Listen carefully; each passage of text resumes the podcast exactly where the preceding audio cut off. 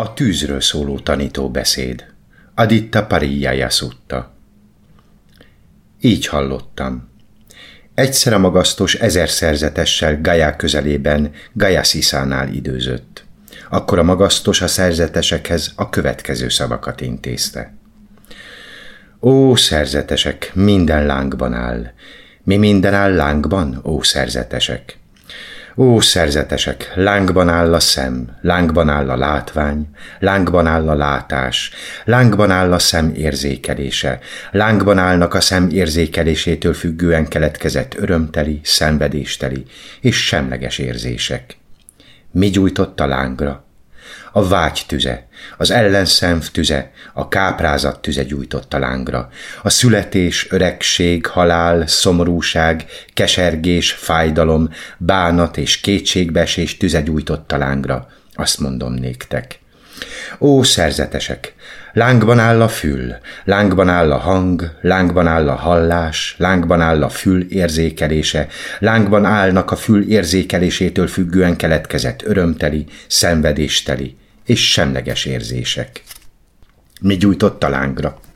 A vágy tüze, az ellenszenv tüze, a káprázat tüze gyújtott a lángra, a születés, öregség, halál, szomorúság, kesergés, fájdalom, bánat és kétségbesés tüze gyújtott a lángra, azt mondom néktek.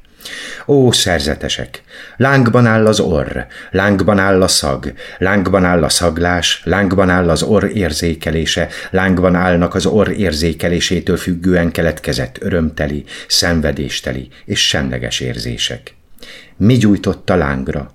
A vágy tüze, az ellenszenv tüze, a káprázat tüze gyújtott a lángra. A születés, öregség, halál, szomorúság, kesergés, fájdalom, bánat és kétségbesés tüze gyújtott a lángra. Azt mondom néktek.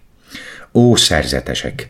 Lángban áll a nyelv, lángban áll az íz, lángban áll az ízlelés, lángban áll a nyelv érzékelése, lángban állnak a nyelv érzékelésétől függően keletkezett örömteli, szenvedésteli és semleges érzések.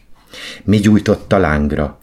A vágy tüze, az ellenszenv tüze, a káprázat tüze gyújtott a lángra, a születés, öregség, halál, szomorúság, kesergés, fájdalom, bánat és kétségbesés tüze gyújtott a lángra, azt mondom néktek. Ó, szerzetesek! Lángban áll a test, lángban áll a tapintás érzet, lángban áll a tapintás, lángban áll a test érzékelése, lángban állnak a test érzékelésétől függően keletkezett örömteli, szenvedésteli és semleges érzések. Mi gyújtott a lángra? A vágy tüze, az ellenszenv tüze, a káprázat tüze gyújtott a lángra. A születés, öregség, halál, szomorúság, kesergés, fájdalom, bánat és kétségbesés tüze gyújtott a lángra, azt mondom néktek. Ó, szerzetesek! Lángban áll az elme, lángban állnak a dolgok, lángban áll a tudomásszerzés, lángban áll az elme érzékelése, lángban állnak az elme érzékelésétől függően keletkezett örömteli, szenvedésteli és semleges érzések. Mi gyújtott a lángra? A vágy tüze, az ellenszenv tüze, a káprázat tüze gyújtott a lángra. A születés, öregség, halál, szomorúság, kesergés, fájdalom és bánat és kétségbesés tüze gyújtott a lángra. Azt mondom néktek. Így látván ezt ó szerzetesek. A tanult tanítvány elfordul a szemtől, elfordul a látványtól, elfordul a szem tudatosságától, elfordul a szem érzékelésétől, elfordul a szem érzékelésétől függően keletkezett örömteli, szenvedésteli és semleges érzésektől. Elfordulván hagyja lecsillapodni azokat. Amint hagyja lecsillapodni azokat, megszabadul.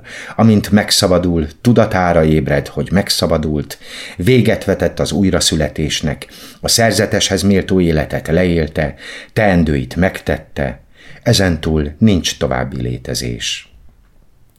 Így látván ezt ó szerzetesek.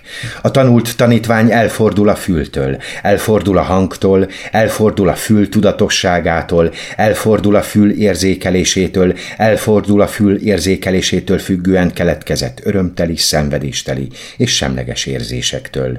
Elfordulván hagyja lecsillapodni azokat. Amint hagyja lecsillapodni azokat, megszabadul.